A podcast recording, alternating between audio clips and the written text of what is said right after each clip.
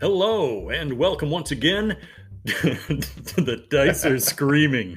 Yeah, welcome. yeah, I'm not even gonna, we're not even playing today. This is the rot grub infested midden heap of Oh. gaming podcasts. It's true.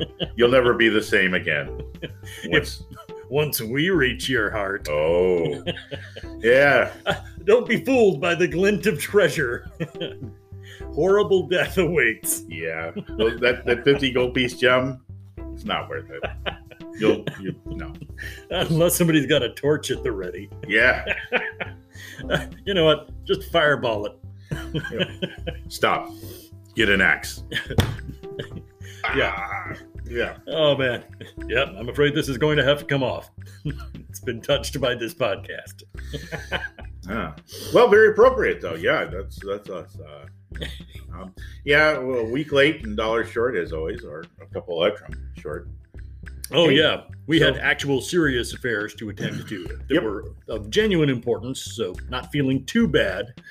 Uh, at least for once, it wasn't you know me just being work exhausted, uh, which Yeah, family and some uh, procedural stuff going on. Nothing too grim, but hey, you know, uh, well, doctors still aren't fun. no. Uh, but you know, that's just uh, the price you pay for getting old and looking this good.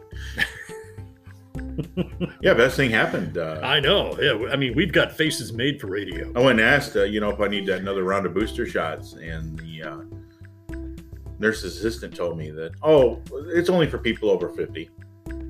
And I said, thank you. That's the nicest thing anybody's ever said.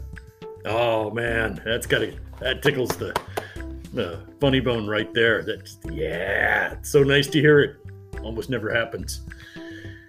I'm at that stage where I'm no longer irritated by people asking me for I, my ID for alcohol. I remember in my 30s that used to just tick me off immensely. It's like I'm a grown man. I've been working like for 10 freaking years, and you know that doesn't hadn't made a difference. Everyone wants to know. You're like, oh, are you trying to sneak beer, kid? Uh, now, boy, you ask for my ID, and I'm like, thank you, thank you. It just lets me remember. I, I don't even have the illusion that I look young, but uh, it, it helps me remember that wonderful feeling of being uh, where there was a question. Yeah, so uh, we're going to get salty. started. Speaking of us uh, just rambling on here, hey, if you came to ramble, well, hey, we're the best ramblers you ever seen. Ramble man, rambling man, I'm a rambling man.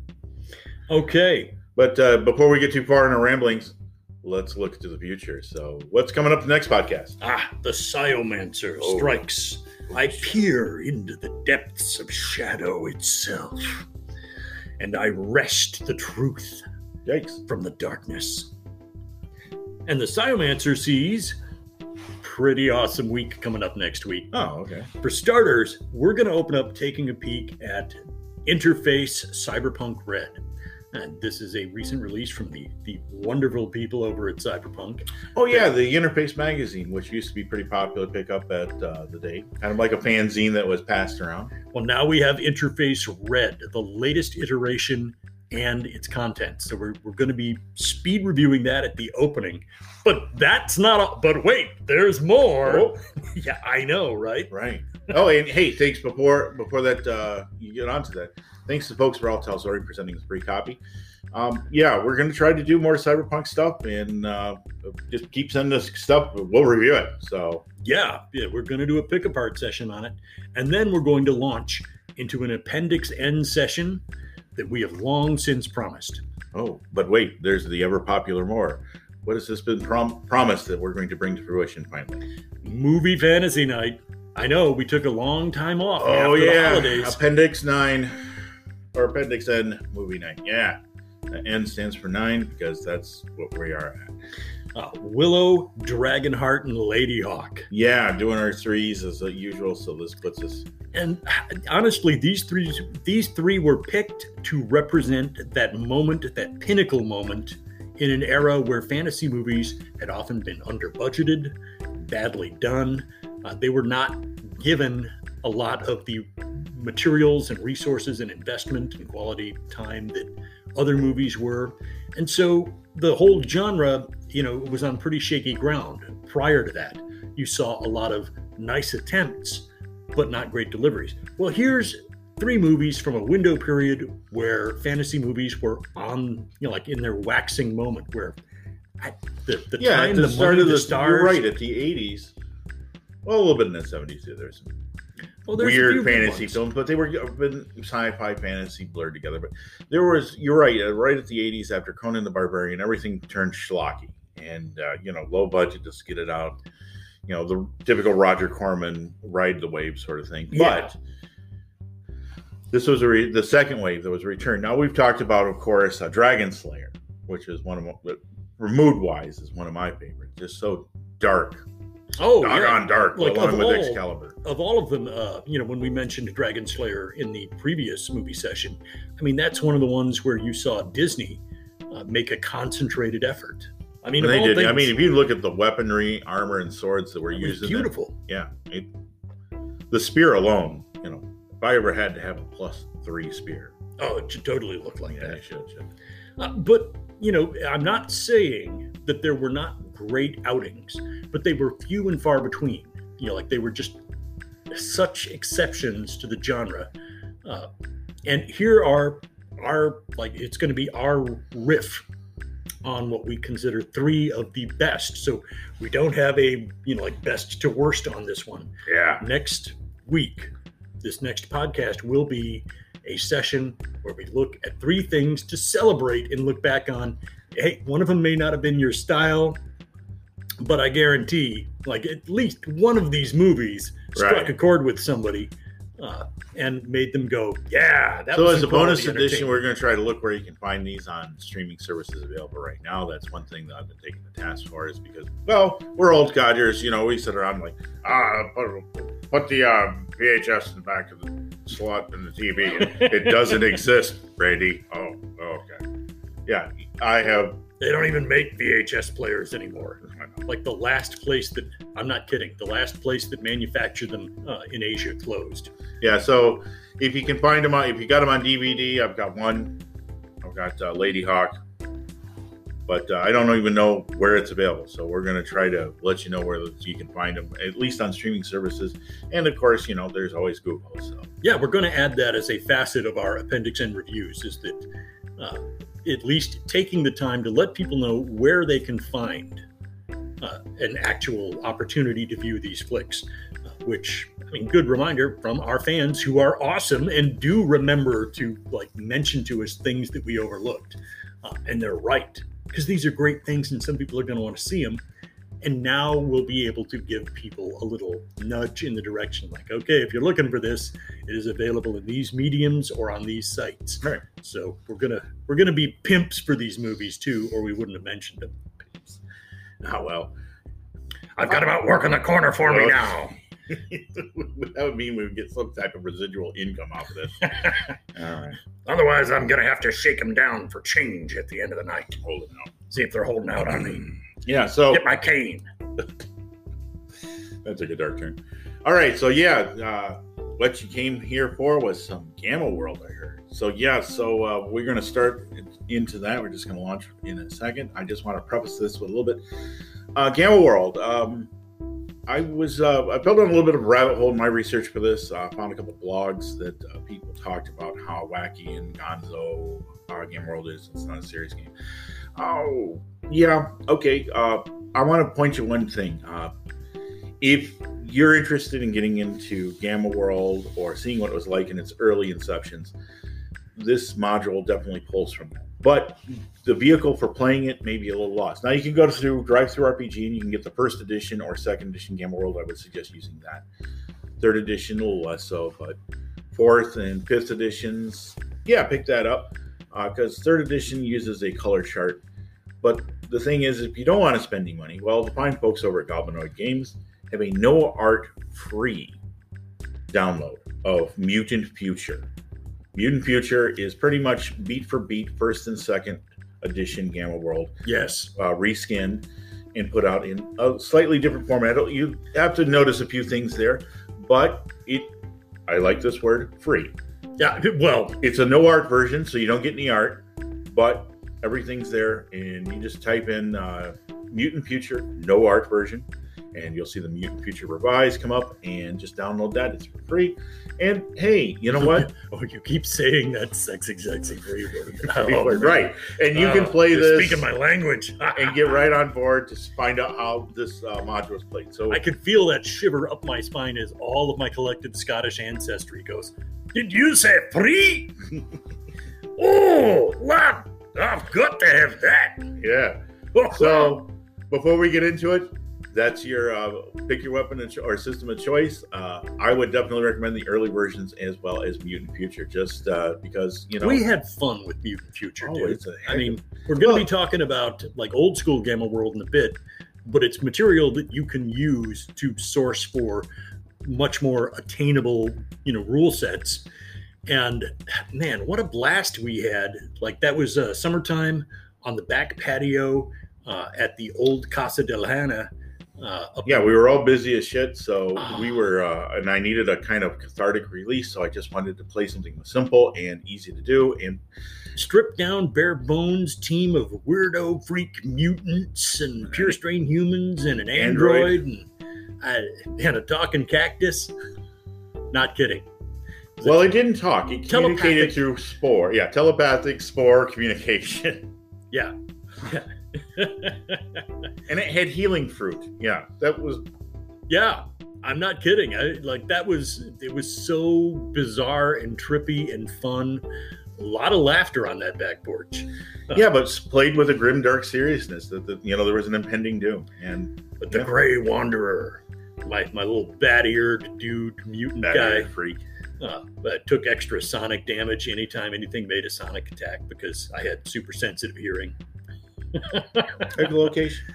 Yeah. So yeah, so all right, fun. well let's turn to it. Gamma World. Yeah. So we've already given what the system is. If you don't know about it, it doesn't take everybody thinks about Gamma World as a kind of um, Mad Max post-apocalyptic. And you're right on that part. But you see, Gamma World takes place in the future, like 300 years into the future after everything got blown the hell up. Yeah, so things had dramatically increased in scientific advancement before the collapse. So, I mean, there is, by carefully doing that, they ensured that they could also include fantastic weaponry that was futuristic, you know, handheld laser pistols and Mark Fusion or Mark V fusion rifles. Mark 7 fusion rifles, yeah, Mark 5 blasters, and masers, tasers, and phasers, and all that kind of stuff. Yeah, all the goodies are there, but then everything fell apart. and then you find a hair dryer, and you know the players spend the next two hours fiddling with the artifact charts to try to get it to uh, work. So that was one of the the cues of it. So With enough hard work and a high enough roll, you may unlock the secrets of luxurious and full hair. Um, no, no. Uh, the half the fun is the DM learning to describe things as if he had seen them for the first time. right, I want to reference that because it's absolutely essential to the game master describing things in Gamma World. Something as simple as a poker chip, or uh, like if they they find a deck of cards, you know, it's they're small scraps of some uh, you know stiffened uh, papery substance on which something has been painted on each side, and all of one side, you know, all of the, all of the sides are exactly the same on one side, same painted picture on every single card, and then on the other side, there's quite a variety. Uh, geometric shapes, curious objects, uh, what appear to be cartoon, you know, hand-drawn, illuminated individuals uh, in what looks like fancy dress. Uh, jacks, queens, kings, you know, hmm yeah, you know, you're not giving everything away. You're just describing a random object. I mean, and how would you re- describe a microwave if you had no idea what it was or what it did? Or, or a VHS in a room full of millennials. yeah, we're right there. Yeah, your microwave. You know, it's got this plated screen, and behind it is this mesh metal. Oh, it must be to protect something inside. Yeah, it's shaped like a box of some kind, and it clearly has what looks like a handle. Uh, so it perhaps it, it is some sort I of pointed at I pointed at Bob, the green mutant. Hey, hey, you got energy resistance. You can take one for the team. Nothing happens. Oh, oh. Yeah, look, I have energy resistance, not energy immunity. Uh, but that's some of the wackiness is the process of discovery that is an inherent facet of Gamma World. And while some games emphasize the role playing and the deeper, longer plots, Gamma World emphasized the rediscovery of familiar stuff because you're in a situation that makes it new. well, pardon. So yeah, that uh, we've covered Gamma World, and we bit- did mention Legion of Gold, and this is one of the big things. Uh, Gamma World, when this came out, this was one of the first. Uh, it, this and Famine at Fargo are pretty much the introductory to this. Uh, Famine came out in what uh, '82, and this came out Oh, goodness. uh, '81. yeah, this uh, Legion of Gold really represents that uh, first major module publication for Gamma Yeah, World. and so look at the cover here. It's a nice. It's a. It's a weird. Usually, uh, TSR puts their stuff out with these pastel covers, but here you see this kind of chromed Gamma World logo, and then it's uh, got a gray cover with yellow print on the back. Uh, it's uh, by Gary Gygax with Luke Gygax, Paul Reiche III, and it's for beginning to intermediate level players. Now, Gamma World does have a leveling system. We're not going to really cover that too much anymore. You can download uh, Mutant Future or get any of the uh, PDFs from DriveThruRPG if you ever want to learn that. But uh, I'll have Mike here read it because I'm a little mush mouth right now uh, on the back cover, and we'll start off. So you would find this on the shelf. Like. Excerpts from notes made by Idal Eilfik, professor at the University of Horn. All know that there is much to worry about in these difficult times, but the skies have grown darker in the past few weeks, as if an omen of destruction hangs over us all. Baron Gemas, the warder, has been very preoccupied in recent weeks. This bothers me, for the mind of the ruler of the barony of Horn ought to be clear, since his decisions affect us all. I can only hazard a guess at the problem that afflicts him, for only vague rumors of the trouble have reached my ears. In the past several weeks, there have been raids on several outlying towns of the barony by mysterious golden marauders. Whether these creatures are robots, mutants, or men, none can be sure, for reports are scarce. The monsters are rumored to have struck from nowhere, then vanished without a trace, leaving only destruction in their wake. The warder fears that unless something is done, the very heart of the barony will fall victim to this threat. It is rumored that he has offered a substantial reward for the destruction of this Legion of Gold. I only hope it is not already too late. First Gamma World module to be produced by the Game Wizards at TSR Hobbies Incorporated. Yeah, and you know, you look at the cover here. Let's talk about that. We were both talking about ourselves. But right there, you see like this big golden clad centurion melting through a wall, almost like a Oh, and he's Marvel like, Comics. smashing through it. Like, oh yeah, Oh, yeah. yeah, they got this green mutant guy with a speedo and those uh, boots, but we'll talk about the boots in a second. Holding a parking meter, an obvious mutant, and then some guy with a gun and a samurai hat and a kilt and a hand axe. Uh, you know, he's all, oh, oh boy, I was surprised by that. Yeah, he's got a little laser pistol, or, or I guess a regular pistol in one hand and a, a short blade in the other. Uh, and then a lady with a laser rifle. Uh, and she's clearly some kind of mutant as well because she's got a tail. Yeah, and this red uh, form-fitting suit and pink hair, danger hair. Oh yeah, Yeah, yeah. And then you know we always talk about Willingham and Jeff Dee uh, having the this love of these floppy-topped boots, peel-down boots, uh, like the Musketeers were back in style throughout the. yeah. 80s. Willingham. Uh, well, I, I don't want to say uh, it's out of place entirely because, uh, like the large boots with the, you know, uh, curled down top uh, that really run high up the calf. I mean, those are, you know, I, I think they're analogous to something like um, that which musketeers might have worn uh, in 1600s France, or you know 1700s. Yeah, it would have been the 1700s. So. uh, Yeah. but like a popularized style, but it appears a lot in the art of those two artists in particular. So yeah, this is the older copy. It's got the Game Wizards logo up in the corner. Yeah, screw Game you, Wizards. Justin Salasa. But here it is. Uh, you know, it's got the fold out, which makes a nice uh, mini screen, and it has uh, several maps in the blue scale. And on the back, it has a nice kind of uh, facing player facing map that shows you the environments of your Yeah, playing. let's And- take a moment to mention that. Right. That like this had been set up in like right from the beginning uh, with the term player's map on the only portion of mapping that is visible if you use this like a DM screen. So it, it becomes a portable default Gamma World DM screen at a time when I don't believe that had yet been released. yeah, let's see. Uh, that, that's over there. Why don't you pull that out? The original. Uh, The Erol Otus cover there. Oh, the Dead yeah. Kennedys. we see we have the original referee screen and mini module. Uh, on that one. No. Albuquerque. It'll be on the back of the Albuquerque spaceport. I think. Albuquerque Spaceport. Oh my gosh, I'd forgotten about this too. Uh, this is entirely separate, but uh, We get taken away in that.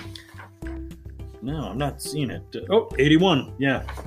Yeah, so this would have been before that coming out.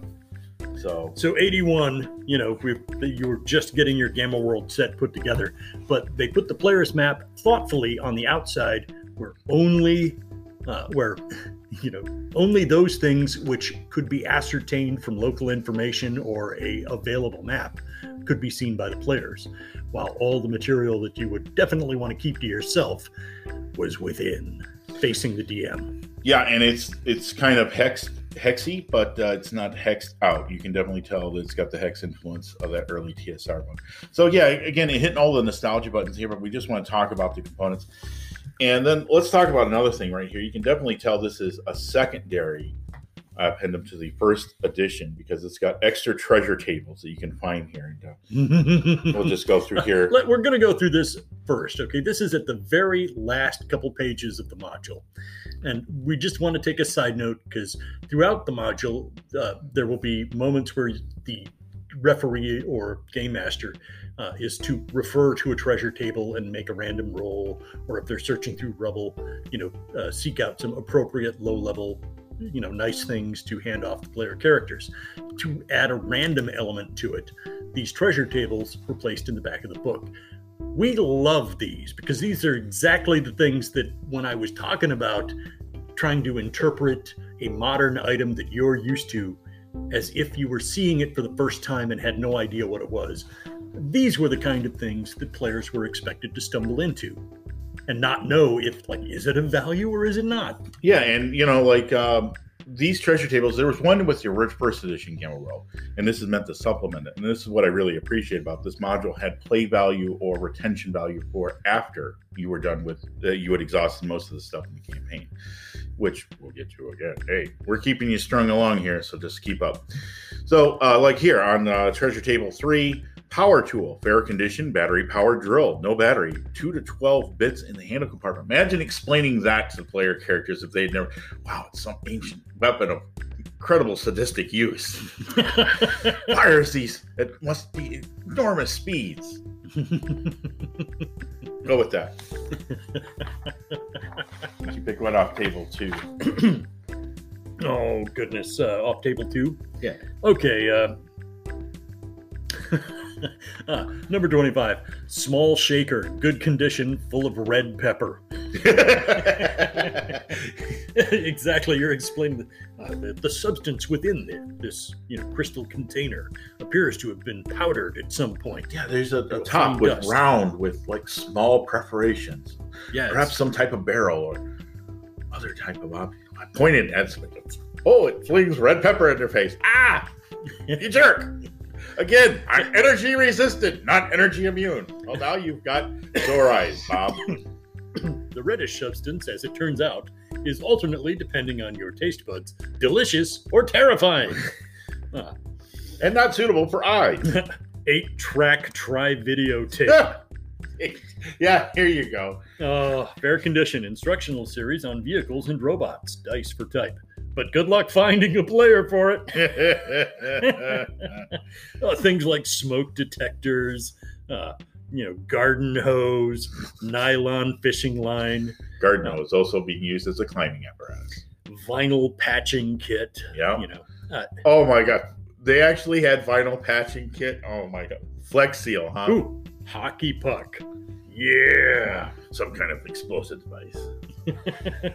its meaning is lost to us now. its triggering mechanism is unknown, but perhaps it's C4. yeah. Well, it's knocked a few teeth out of some people before.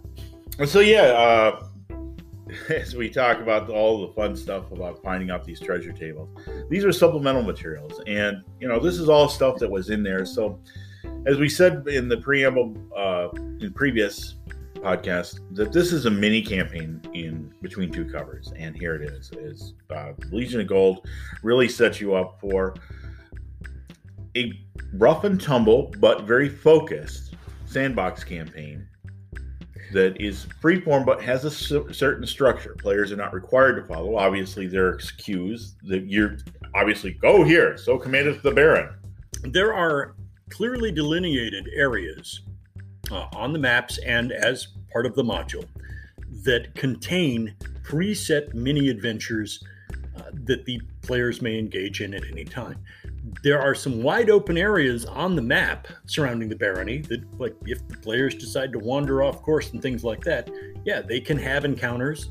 Uh, they are of course at the usual risk in gamma world of running across some random encounter table monster that might be a little above their level uh, so if they go linear it might technically be the safer path. But that's not a guarantee or a promise.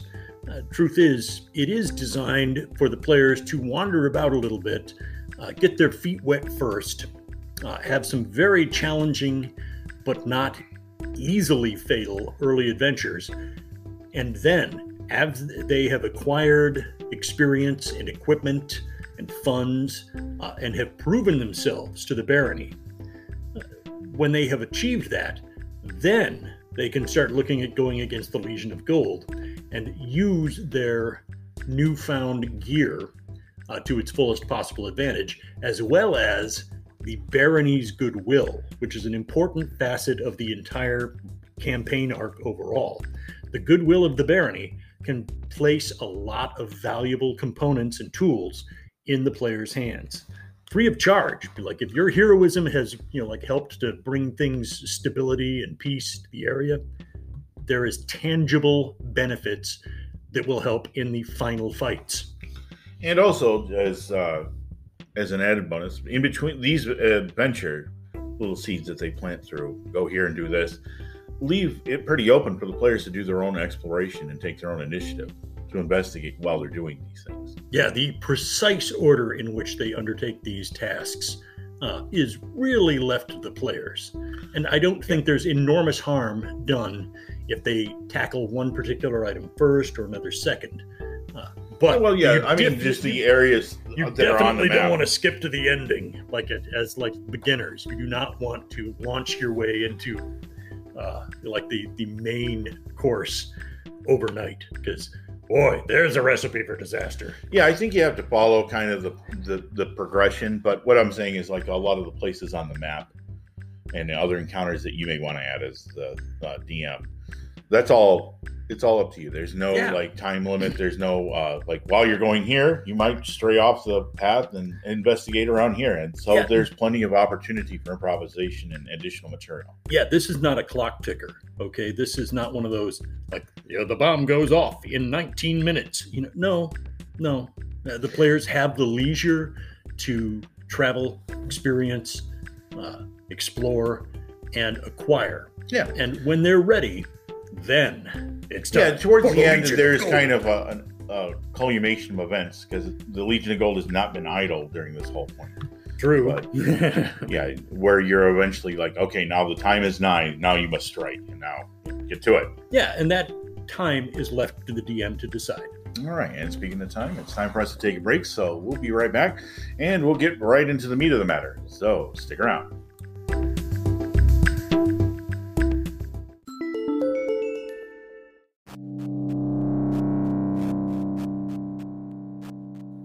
All right, and we're back. So, hey, welcome. We're talking about Legion of Gold, and uh, we've talked, rambled around enough. Let's tear right into it. So, you get introduced to this adventure, and uh, the introductory adventure says begin, the city begins at Horn, where the characters have arrived. from widely separate areas. So obviously the character introductions are being performed. And once they're all over, they describe that each is armed only with axes, bows, or swords, the only weapons familiar to them. You become quickly acquainted in one of Horn's saloons, where it becomes apparent that they have all had one thing at least in common a lust for adventure. Saloons are frequent meeting places for other things gossip, rumors, tall tales, and other information. On this day, Horn's saloons are no different. A worried townsman begins to speak to the newcomers, and for the first time, the characters hear of the terrible Legion of Gold. So, uh, there's background onto the Legion, or to the Barony of Horn, and what's going on behind the scenes here, as well as a lengthy description of the town of Horn itself, along with its defenses and its innumerable salvage technology. Now, here's the thing in Gamma World, there are three types of civilization you start from it's tribal, clan, and feudal. There are a few cities left, and all of them are pretty much irradiated or hostile, filled with uh, angry mutants or androids, robots, and whatever.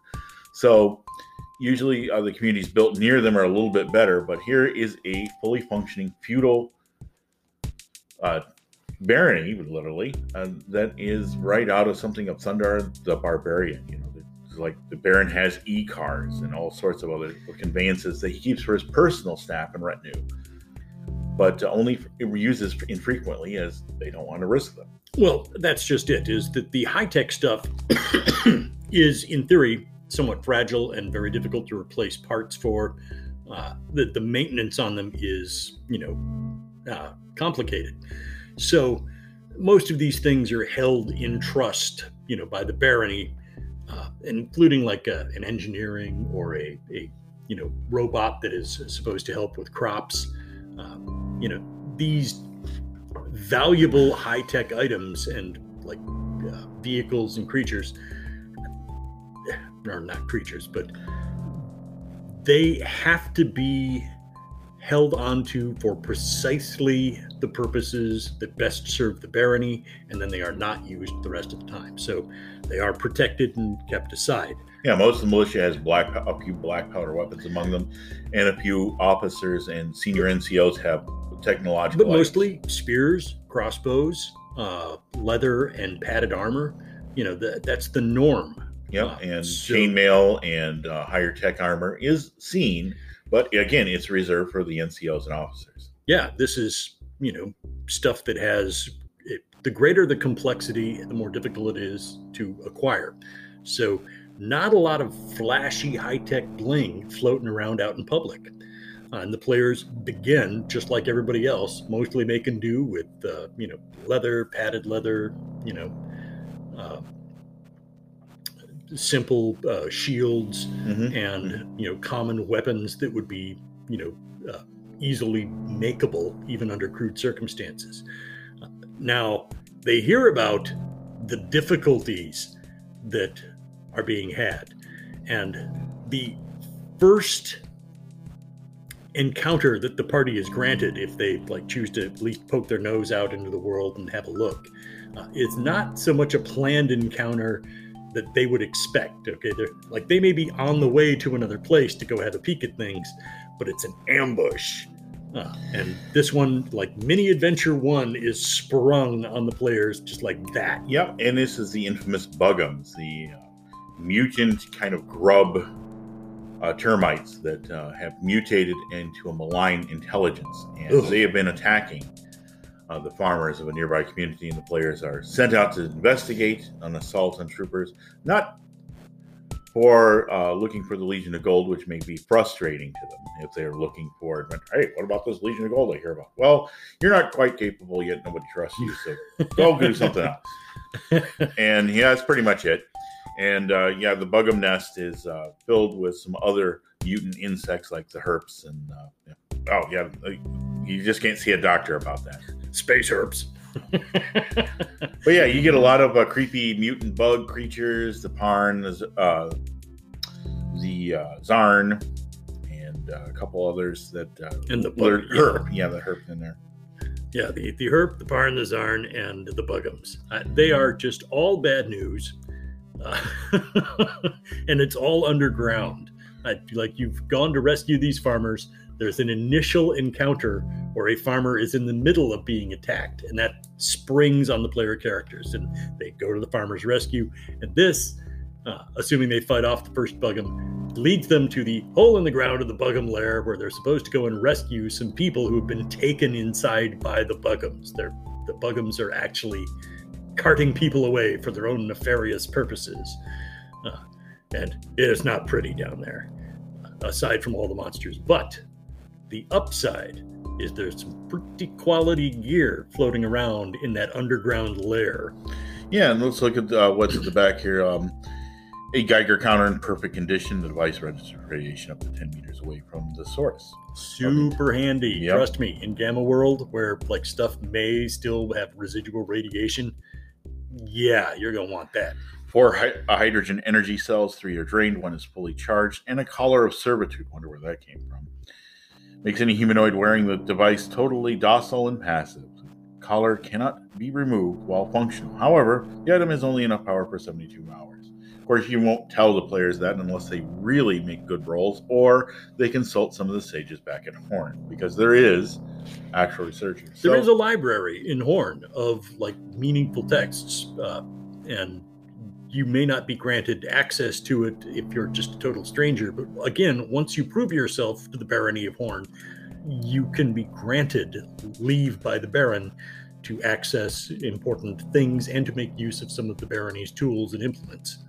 Yeah, not to mention that you can just pay or buy their time because they're all presumably busy looking into this menace of the Legion of. Because, well, let's face it, in Gamma World, if there's androids or robots, that's one thing that gets everybody very nervous because the androids are not friendly. And robots, their programming, if uh, androids have anything to do with it, it's usually bad. Yeah. Uh, let's just say that in Gamma World lore, the androids have reason to be distrusting of like the good intentions and uh, general worthiness of humans. It did not work out well for the androids in the past, and unlike humans, they don't forget. Nope, not ever. Huh. So afterwards, um, they come across uh, one of the big intriguing things is a life ray device, which is basically a resurrection device that's found here. Now it's a little big to move, but if you reveal it to the Baron, of course, Yeah, they'll lug that back to the capital. You know, right back to Horn. and that presumably may be able to get the players in good graces. And but it's not fully functional, but it has enough uh, juice in it to still work a couple times. So this is a good way to get players back in the game real fast. And if you don't like resurrections, then you can give them a dose of uh, intensity 16 radiation and be done with it. yes, because uh, like so many situations in Gamma World, uh, the outcome is not a promise. Okay. Yeah. it's an uncertainty. It's a roll. I mean, is this ancient tech going to work? You know, it's 150 years since like the big boom, and everything is different now. Uh, now, everything is a question mark. You don't know for sure if that technology, even if you know what it does, it's not absolutely certain that it's going to work perfectly every time. So that that kind of scenario is up to the DM. Your option. Now the second adventure that's in here, the mini adventure. This these are easily played, but I think the Bugum Lair can easily last a party for two or three good sessions if you spend some time letting the players explore and enjoy the soak up the details. If Yeah, you just want to rush through it, yeah, you can bang it out in a session or two. Exactly. It's a, it's a one session run, uh, including the horn material. If you know they've really got their eyes on the prize, and they or they just skip a bunch of rooms, and they're like, okay, we've we've got most of it, so let's get out of here. If we don't hear anything else moving, we're done. Ah, okay, maybe one for that, but definitely two if they're paying any attention at all. Yeah, and if you had a lot of fun role playing and horn getting people started and introduced, it can take up some time. Yeah, and I based that on an assessment of like a, an adventure time being like four to six hours. Yeah, about four to six hours, pretty good. So the second adventure basically takes uh, players to the shop. Apparently now the town shop, Oh, yes, that is the name of the town. S H O P P, and it's a small village. And apparently they've been attacked and by or had a sighting of Legion of Gold. So panicky requests have been sent to the barony, and so he sends the player characters newly recover are minted uh, trustees of information and re- shown to be reliable main are sent out here and, and uh, of course this one is more of a you can pick and choose. This is an adventure where there are a number of shelters outside where you track them back to, and these shelters contain various encounters. And so each one is pretty much self-contained little uh, radiation center, a shelter, presumably built by survivalists for whatever means. And so you open up the vaults, and this is kind of where it gets close to Fallout. Newer players will probably feel pretty comfortable here. Yep, you are vault hunters.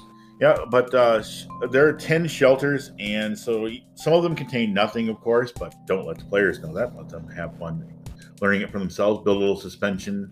Hey, they find one that's completely empty, and, you know, hey, welcome to a nice, safe bolt hole anytime you want to pass through that area. There's one that, you know, like lock it up before you go and make sure it stays empty. Yeah, but here's one of the creepier encounters the screamers. And while you may balk at that, they're basically irradiated walking dead. Um, no one knows the process. They uh, obviously don't uh, mate or procreate anymore, but they wander around howling and screaming. And if they touch you, they inflict you with a high intensity burst of radiation. And yeah, they're just horrifying, mumbling, screaming howlers. Welcome to death or suddenly catching a new mutation, which uh, in old school Gamma World not always a good thing. Okay, I mean, it, some mutations are wonderfully beneficial. Others are a giant pain in the butt. Now, people want to talk about a loot and shoot. I, I one of my uh, touching encounters here is that during their explorations, they presumably come close to a shelter, and one of the players will receive a telepathic message, and it is from a young girl who is a mutant, and their parents have taken her. We're taking her to the barony, but he is one of the guardsmen, and he's well equipped and highly distrustful as he sees the party as potentially looters or scavengers. But the young girl that was with him, is a pure strain family, is a mutant, and she is mutating, and that is what's causing her sickness. And of course, uh, once uh, the, they can gain the trust of this very suspicious, very well armed character, which you can kill, technically speaking, but uh, it will not go well for you when you wear his inertia armor back in the barony because he's one of the barons. Uh, I guess you put it. Uh, he was one of the retainers or uh, guardsmen. Yeah, you you might think of it as something like a knight. Yeah, so to speak. That like this is somebody of rank in the service of the barony, uh, and if they see you wearing his gear, uh, be some questions. Yeah.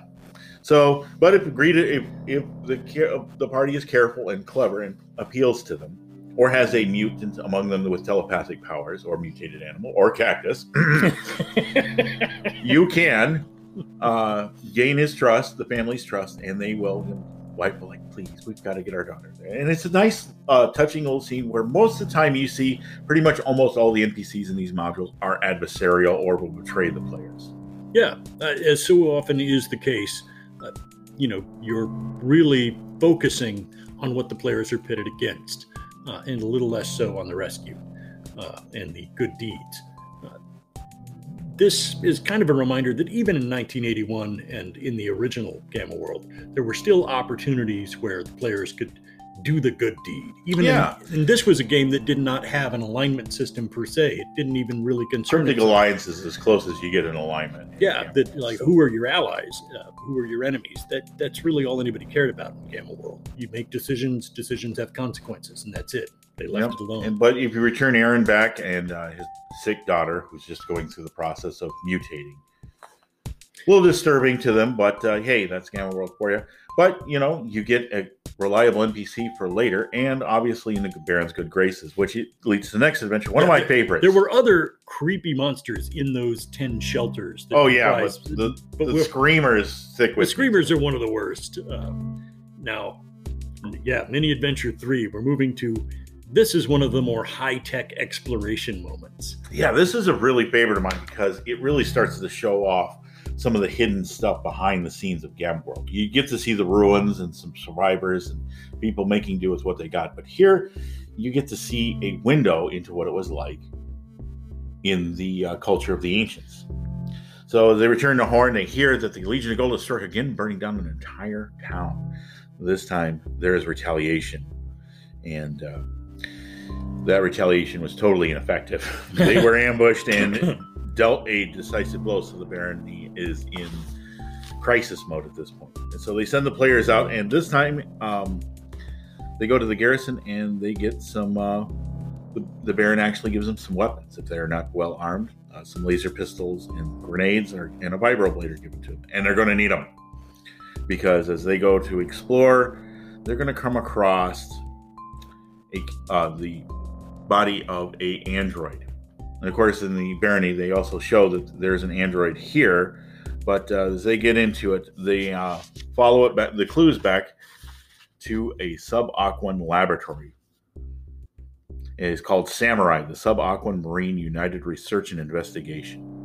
And uh, you're able to get into a preserved and fully functioning research laboratory crewed by androids and robots. Yes. Now, uh, obviously, they're not all combat rock ready. Okay. Uh, the the androids are nowhere near as, as dangerous as your final opponents. However, they are a step tougher than the bugums that you encounter. Yeah, you find mostly laborers, a few warriors, and a thinker in this one. The three tiers of android. Yeah, but weird science abounds, uh, complete with a lot of you know oddball items that uh, that mechanical equipment. Uh, electronic equipment that may not make sense to the players if the DM does their job twisting the description of it, uh, making it that much more challenging. But the collective value of the high science items that they find within, they add a lot of things to the party that will better prepare them for ultimately facing the Legion of Gold. Yeah, the few warriors in here are well armed and prepared, but even the workers have uh, vibro blades, so there's a lot of good scavenger material. The party should be well equipped with high tech items to fight their opponents later on. And one of my favorite parts is the yellow Aquatron 7 live in a submersible device. you don't get much use out of, out of on land, but later it opens up other things. And uh, yeah, there's a station defense beam, a, a massive taser weapon. Yeah. And also in here is a Barl Nep. And if you don't know what these crazy words, a Barl Nep is a massive carnivorous sturgeon that lets out intensity level 18 radiation if it gets upset in one of the uh, containers they're studying it oh, radioactive fish seems really aggressive. Yeah, it's kind of angry. So oh, uh, Les Claypool, yet does not want, want to catch a Barl Nep because it's a diamondback sturgeon with an attitude and radioactivity. Which, yeah, uh, again, radioactivity uh, has a cumulative effect. Uh, the more often you are exposed, I mean, either it does, you know, immediate damage, uh, or it mutates you. And uh, if you're a parasite human, you get a catch mutation, you die. Yeah, yeah, exactly. If either if you are capable of being mutated, you have a much better chance of surviving. But then you have to roll in the dreaded random roll table. So, you know, you could get, hey, I get death field generation, or I get an atrophied limb. Hmm. Yeah, it could go either way. You don't know. And it's not a thing to be looked forward to. I mean, I've seen people like cheerfully leap in I'm going into the radiation for fun. We'll see how many mutations I come out with. I've got two already. I want a third. And it does not end prettily. So. Yeah, so this is a large complex. this will take at least a couple sessions to explore. And if the players just bowl right in, they're going to get overwhelmed by the androids who will just aggressively defend themselves. Oh, yeah. And highly coordinated, intelligent, and not at all afraid of you. Yeah, zero fear uh, and the ability to coordinate thanks to the thinker being in charge of them and the warriors being no slouches. So, uh, you know, a stealthy, slow, methodical approach to picking apart that zone, probably a hot idea. Yep. But then you finally get to the climax, which is Legion of Gold. And at this time, the Legion of Gold has been revealed yeah. and they have information where they're at. And at this point, it seems like the players initially who were spurned from uh, being able to help are now put in the fore of it. And the barony opens up its armory, so you get a chance at his arsenal, which he can, is not inconsiderable. And oh. you, yeah, the players have to choose well because they don't get to take the whole thing with them. Chemical energy and fragmentation grenades. Uh, oh, uh, like plastic armor, which like is more of your yeah the uh, sheath uh, plastic duralloy armor.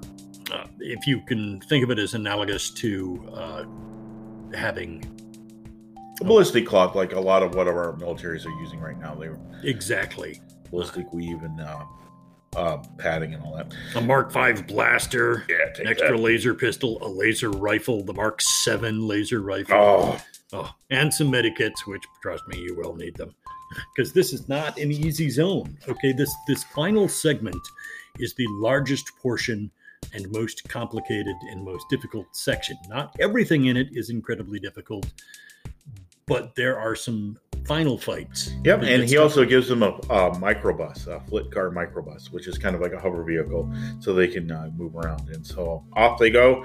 And this is where it really opens up. It, it was open before, but uh, they have numerous uh, encounters, random encounters that you can go through that batters. Yeah, I love batters. angry badgers.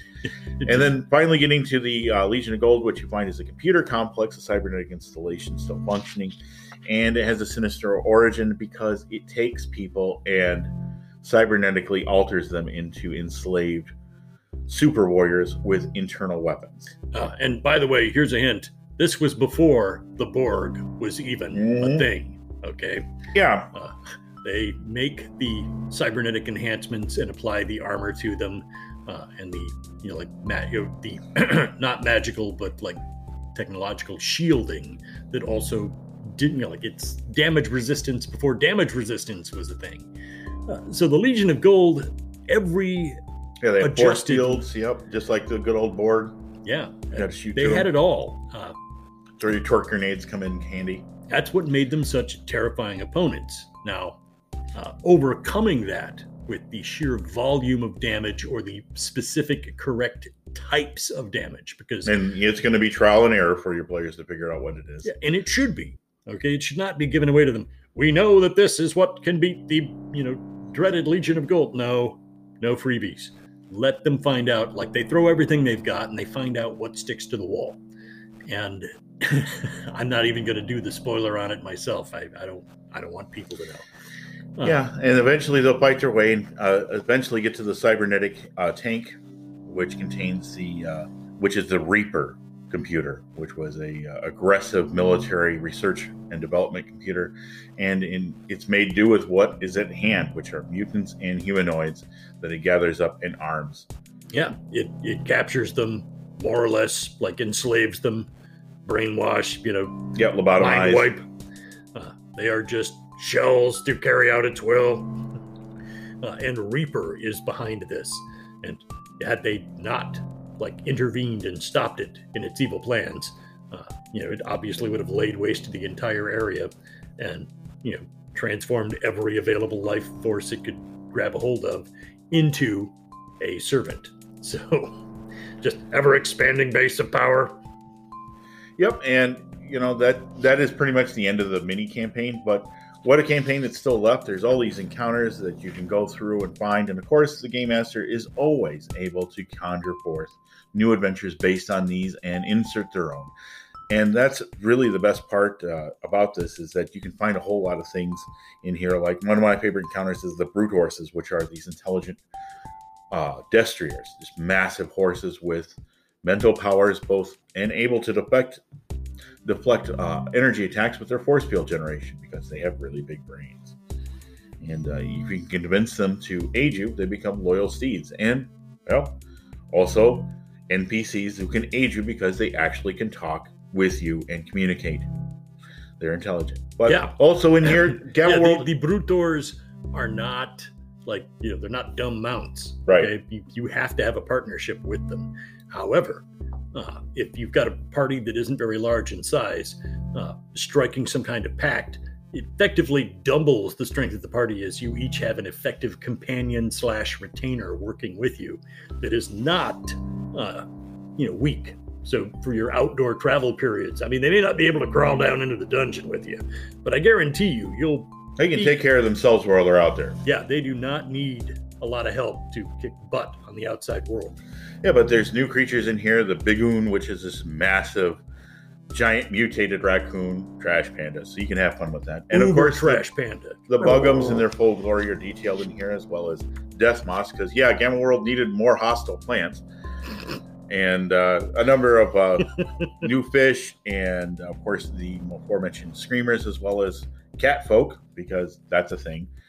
And uh, some more mutated. Oh, the. Catkins. Yeah, the Catkins. They're all right, and uh, and then of course the back in here the the Centurion robot. So you know you can, carry Well, through. there's a segment here that it outlines uh, very specifically what constitutes a Legion of Gold member as a Centurion robot, uh, and you know covers uh, their exact statistics and abilities because they are referenced throughout many many times, uh, but the stats aren't given each time it mentions. So here in the back is you know the exact appendix that will give you a description of what it means that they have these force shields what are its game parameters uh, and they're built-in energy weapons that can't be salvaged. Curse you, DM. and that's the centurion bots the legionnaires and of course the actual like quantifiable matters regarding the control computer which is reaper which only drinks grain alcohol uh, Yep, because the water has been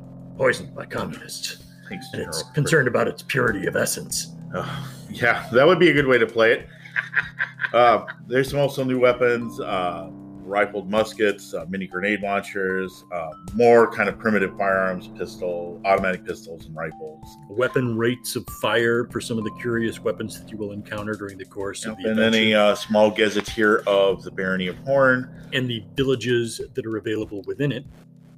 Yep. And then it launches to our previously mentioned treasure table. Yeah, so all in all, this uh, what a package for uh, just over 32 pages. yeah. Three mini adventures, a primary closing adventure, Yep, a Uh. mini campaign with multiple endings. a bunch of new monsters to add to the monstrous compendium that, or the monsters section of the original handbook, uh, and a crap load of new treasures and weird goodies to find. Um, for those of us who were there at the time, this was a lot of bang for the buck, and we were so happy to have had it. Yep, and uh, Mike's initial appeal about it being like the uh, keep on the Borderlands, it- it's not wrong. A lot of people look at uh, Famine and Far-Go, which is also another one. We'll probably cover that in a future episode since people seem to like. Oh, And yeah. we, we did do a code coverage of Gamma World, and we stepped over the same ground that we had already covered before. But it's good to bring it up. now we got a chance to describe the contents of that module. I mean, if that sounds like a futuristic adventure that your table would benefit from playing, we highly recommend it. Okay, Yeah, we're again, not kidding. Uh, this is it's one of the best. Yeah, and you know, it it may seem a little trite in the fact that it has kind of uh, well, if you go here and do these things, you get rewarded. Yeah, well, welcome to the early D and D adventure. Was like there was no alignment system, so a way to keep players in line was the encouragement of loot and advancement inside an organization that could provide them with shelter. Yeah, if you're wondering what alignment free gaming is like, this is it. Like if you're nice to people and do heroic things, people like you. And if you're a total jerk and steal everything in sight or murder strangers, you don't get well liked and you find yourself with very few places to hunker down. Uh, the consequences are all holistic. You know, they just happen as they happen. They're a part of existence itself. And it's a good lesson. I, I like it. Yeah, and um, whether you play uh, the original Gamma World, I mean, hey, it's ten bucks, or you uh, download Mutant Future or have a copy. Hey, uh, either one is just as valid. Playing the early versions of this would be recommended, as the later ones get a little more into the different systems and makes this a little harder to adapt. But hey, if you want to do the work, go for it. At the same time, I t- totally encourage you to enjoy this and its uh, presentation of the earlier editions. But uh, you know, prove me wrong you know, you can make it work. But with that, I think we're going to wrap it up. Thanks for sticking around. And of course, this rambling discourse brought to you by Anchor App. So make sure that uh, you grab yourself an Anchor App, download, and get all the information when we put out a new episode, which has been infrequently. So we apologize. But until next time, May the dice always roll in your favor. We're out. see ya.